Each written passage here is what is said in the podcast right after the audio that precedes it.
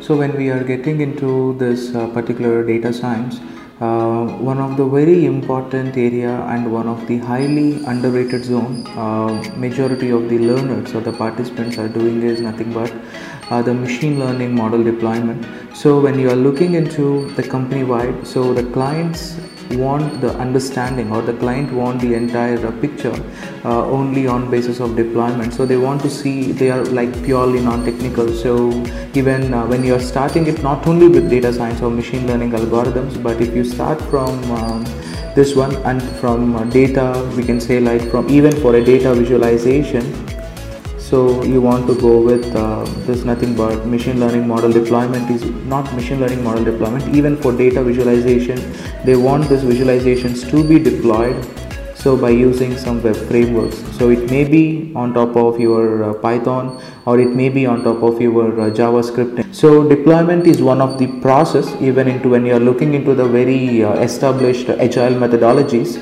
So deployment plays one of the final stage for your model deployment. So if there is no model deployment or there is no web framework or there is no web application so how can a client can interact it? So they don't rely on generating or they are not relying on tableau servers in they are a very pretty paid one. So when we got some um, open sources on top of your uh, python so when you got open source web frameworks on python so they go with the easy deployments. Even uh, in order to release it to a server you can use a heroku so which is a free right? And even in order to take it a paid one it is also not pretty high price. It is around somewhere around nine dollars 9.99 dollars or so so people or companies are more migrating towards uh, web-based uh, deployments rather than using any paid tools. Why in the sense uh, you got some free resources. Now uh, when you are learning a data science or even if you plan a career uh, towards data visualization, try to think about web frameworks. They are not difficult. So you need to master HTML. You can master any CSS and uh, this is for uh, one is for front end and back end um, and even css is used for beautification purpose and um, uh, so and next thing you need to do is uh, you want to focus more on anything as django or you need to focus on flask which are pretty important uh, when you are looking into the deployment side. Uh, so either it can be a data visualization side deployment or it can be a machine learning model deployment.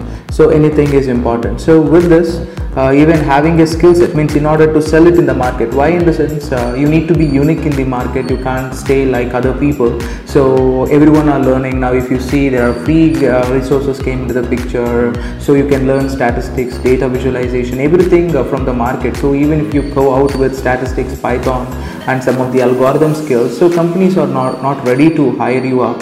So you want to showcase something unique. So showcase them the real time deployed model. So show them uh, the live application so show, show them your great POC skills proof of concept. So everyone are working on Kaggle computation. Everyone are working on uh, uh, this one cancer data sets. Everyone are working on this uh, Boston data sets that's okay right? Uh, so you want to go with something new.